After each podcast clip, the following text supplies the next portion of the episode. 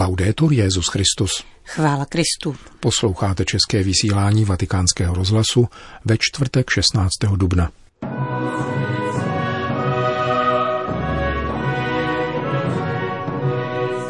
O radosti, která uchvacuje, kázal papež při raní mši v kapli domu svaté Marty. Emeritní papež Benedikt XVI. Slaví 93. narozeniny. Papež František je přesvědčen, že stojíme před epochální změnou, říká kardinál Turkson v rozhovoru pro Vatikánský rozhlas. To jsou hlavní témata našeho dnešního pořadu, kterým provázejí Milan Glázer a Johana Bronková.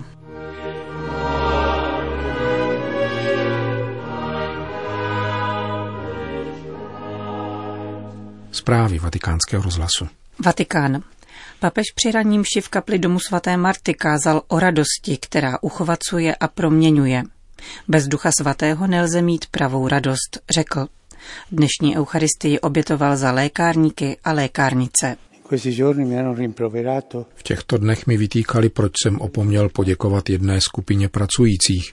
Poděkoval jsem lékařům, ošetřovatelům, dobrovolníkům. Zapomněl jste na lékárníky. I oni usilovně pracují, aby pomáhali nemocným se vyléčit. Modleme se také za ně. V homilii papež komentoval čtení ze Skutků apoštolů a Lukášovo evangelium, popisující nálady v jeruzalémském lidu po velikonočních událostech, po Ježíšově zmrtvých stání a po zázračném uzdravení chromého skrze Petra a Jana.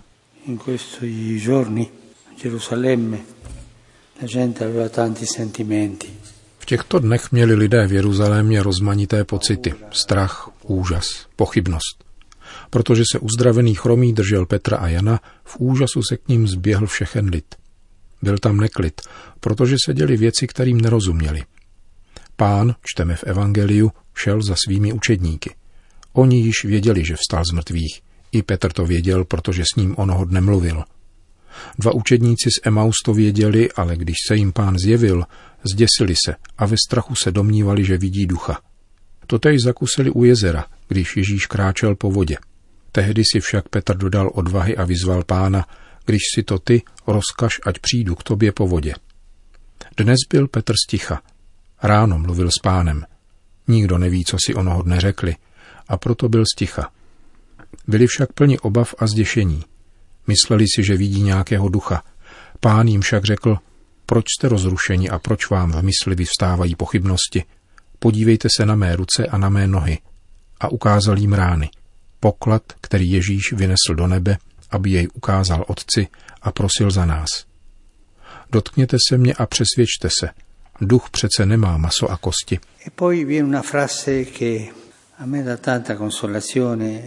A potom vysloví větu, která mi přináší velkou útěchu. A proto je tato pasáž z Evangelia jednou z mých oblíbených. Pro samou radost však tomu pořád ještě nemohli věřit a jen se divili. Radost jim bránila věřit. Tak veliká to byla radost. Ne, to nemůže být pravda. Tato radost je neskutečná, je přílišná. To jim bránilo věřit. Radost chvíle obrovské radosti. Překypovali radostí, která je ochromovala. A radost je jedno z přání, které má Pavel pro svoje v Římě. Bůh, dárce naděje, ať vás naplní samou radostí, říká jim. Plnost radosti, být plní radosti, to je zkušenost nejvyšší útěchy. Pán umožňuje chápat, že jde o něco jiného, než být veselý, pozitivní, projasněný. Ne, být radostný, plný radosti, to znamená být opravdu uchvácen radostí. A proto Pavel přeje Římanům, aby je Bůh, dárce naděje, naplnil samou radostí. A toto slovo, tento výraz se opakuje mnohokrát. Stane se tak například ve vězení, kde Pavel zachránil život žalářníkovi, který si jej chtěl vzít, protože zemětřesení otevřelo brány žaláře. A potom mu hlásá evangelium, pokřtí jej a žalářník, jak praví Bible, jásal nad tím, že uvěřil. Totéž se stane se správcem pokladny etiopské královny, když jej Filip pokřtil a zmizel a on jel dále svou cestou a radoval se. A totéž v den na nebe vstoupení Páně, když se učedníci vrátí do Jeruzaléma. Je to plnost útěchy, plnost Pánovy přítomnosti, protože, jak říká Pavel Galaťanům, ovocem ducha je radost.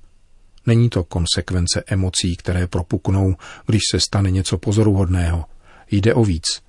Radost, která nás naplňuje, je plodem Ducha Svatého. Bez ducha jí mít nelze. Obdržet radost ducha je milost. Mi viene in mente gli ultimi numeri, gli ultimi paragrafi. Vybavují se mi poslední odstavce exhortace Pavla VI. Evangelii Nunciandii, kde mluví o radostných křesťanech a radostných šiřitelích evangelia, nikoli o těch, co jsou stále zachmuření. Dnes je hezký den k přečtení tohoto biblického textu o radosti. Pro samou radost však tomu nemohli uvěřit.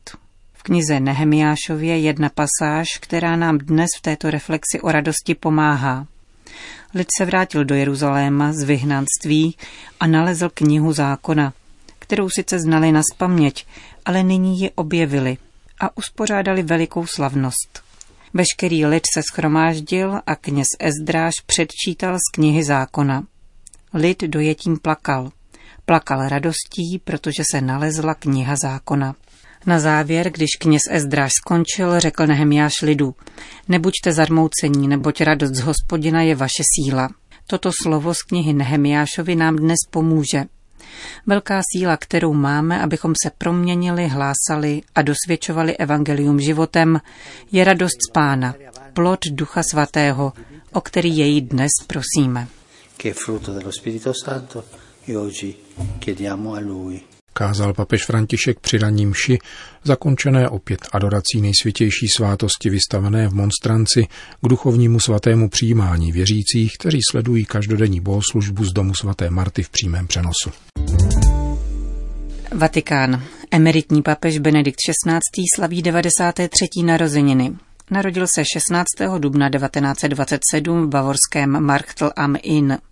Jeho osobní sekretář a prefekt papežského domu arcibiskup Georg Genswein Vatikánskému rozhlasu prozradil, jak se dnes bude v někdejším klášteře Mater Ecclesie ve vatikánských zahradách oslavovat. Jako mnozí jiní lidé zde v Itálii jsme tak říkajíc v domácím vězení, píše monsignor Genswein v mailu německé redakci. Díky Bohu jsme ale všichni zdraví a dobré mysli. Samozřejmě k nám nemohou žádné návštěvy. O to více se budeme snažit, aby byl tento dies natalis slavnostnější, vysvětluje Benediktův osobní sekretář.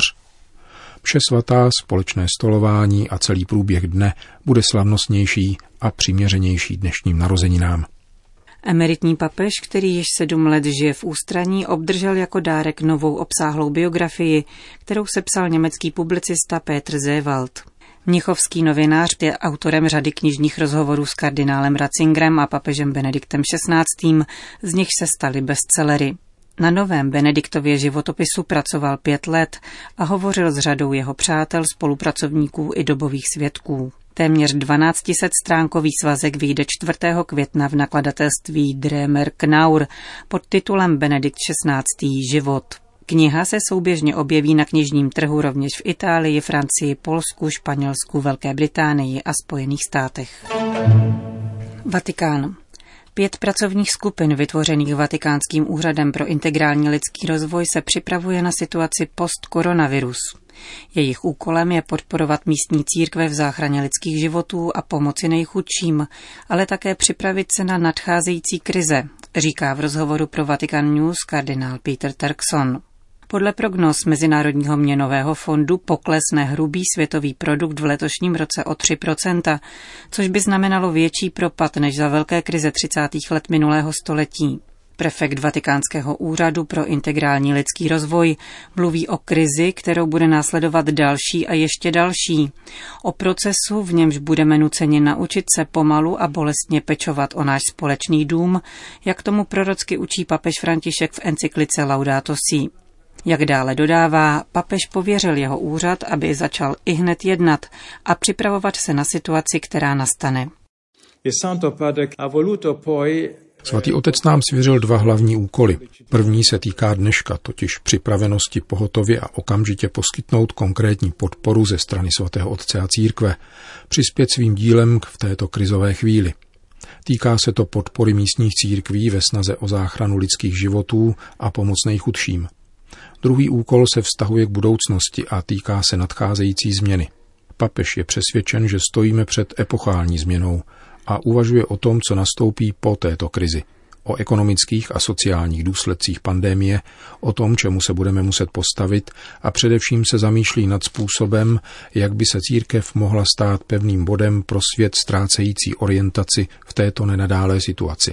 Přispívat k této reflexi je druhým zadáním, které jsme dostali.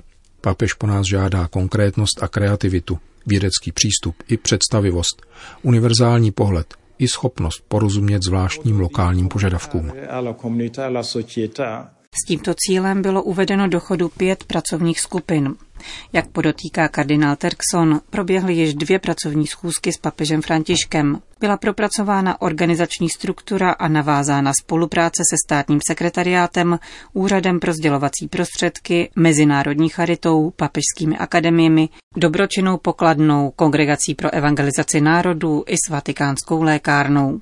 Pětice skupin se zabývá různými aspekty současné i očekávané krize, od zjišťování reálné situace v místních církvích přes problematiku ekologie, ekonomiky, zdraví a sociální bezpečnosti, po vztahy se státy a multilaterální záležitosti.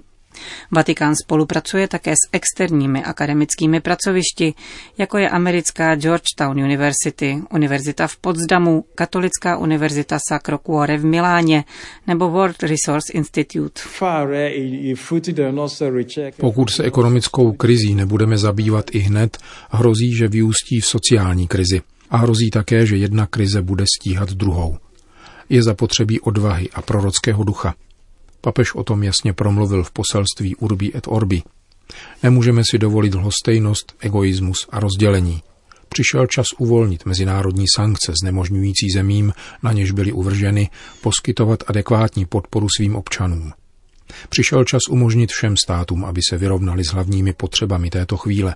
Přišel čas snížit nebo dokonce zcela prominout dluhy zatěžující bilance nejchudších zemí. Přišel čas sáhnout k inovativním řešením, čas s odvahou vybídnout ke globálnímu a okamžitému klidu zbraní ve všech částech světa. Toto není chvíle k výrobě zbraní a obchodování s nimi, k utrácení nesmírného kapitálu, který je zapotřebí k léčbě lidí a záchraně životů. Země, náš společný dům, po nás žádá solidaritu v přístupu k dobrům stvoření i k plodům výzkumu a technologických inovací, dodává kardinál Turkson. Bouře demaskuje naši zranitelnost a odhaluje falešné a povrchní jistoty, na nich jsme založili své agendy, projekty, zvyklosti a priority, cituje papeže Františka prefekt Vatikánského úřadu pro integrální lidský rozvoj. Berlín. Německou biskupskou konferenci zklamal nadále pokračující zákaz bohoslužeb všech náboženských společenství. Vzhledem ke zmírnění restriktivních opatření v jiných oblastech veřejného života tomu nerozumím, prohlásil ve středu večer předseda německých biskupů Georg Bätzing. Německý ústavní soud dospěl v minulém týdnu k závěru, že se jedná o závažný zásah do náboženské svobody. Biskupská konference proto plánuje, že v závěru tohoto týdne při jednání na ministerstvu vnitra předloží návrh řešení, které by skloubilo právo na svobodu náboženského vyznání a opatření bránící šíření virové infekce. Vyplývá z jejího prohlášení. Katolická církev samozřejmě uznává, že pro ní platí předpisy vztahující se na veškeré shromažďování lidí v uzavřených prostorech a bude dbát na její dodržování, ujistil biskup Bätzing. Dosavadní přerušení bohoslužeb němečtí biskupové akceptovali, protože jej přechodně považovali za přiměřené a chtěli přispět k potlačení pandemie, uvedl dále předseda biskupské konference. Další zákaz veřejných společných bohoslužeb nicméně hluboce zasahuje do svobody vyznání věřících, kteří již těžce snášeli postní dobu i svatý týden bez svátostí a přímé účasti na liturgii, zdůraznil biskup Bätzing, jehož podpořili pastýři různých německých diecézí. Dodejme, že v Německu by se od 4. května měly postupně otevírat všechny stupně škol. Obnoví provoz rovněž obchody, jejichž prostory nepřesahují 800 metrů čtverečních.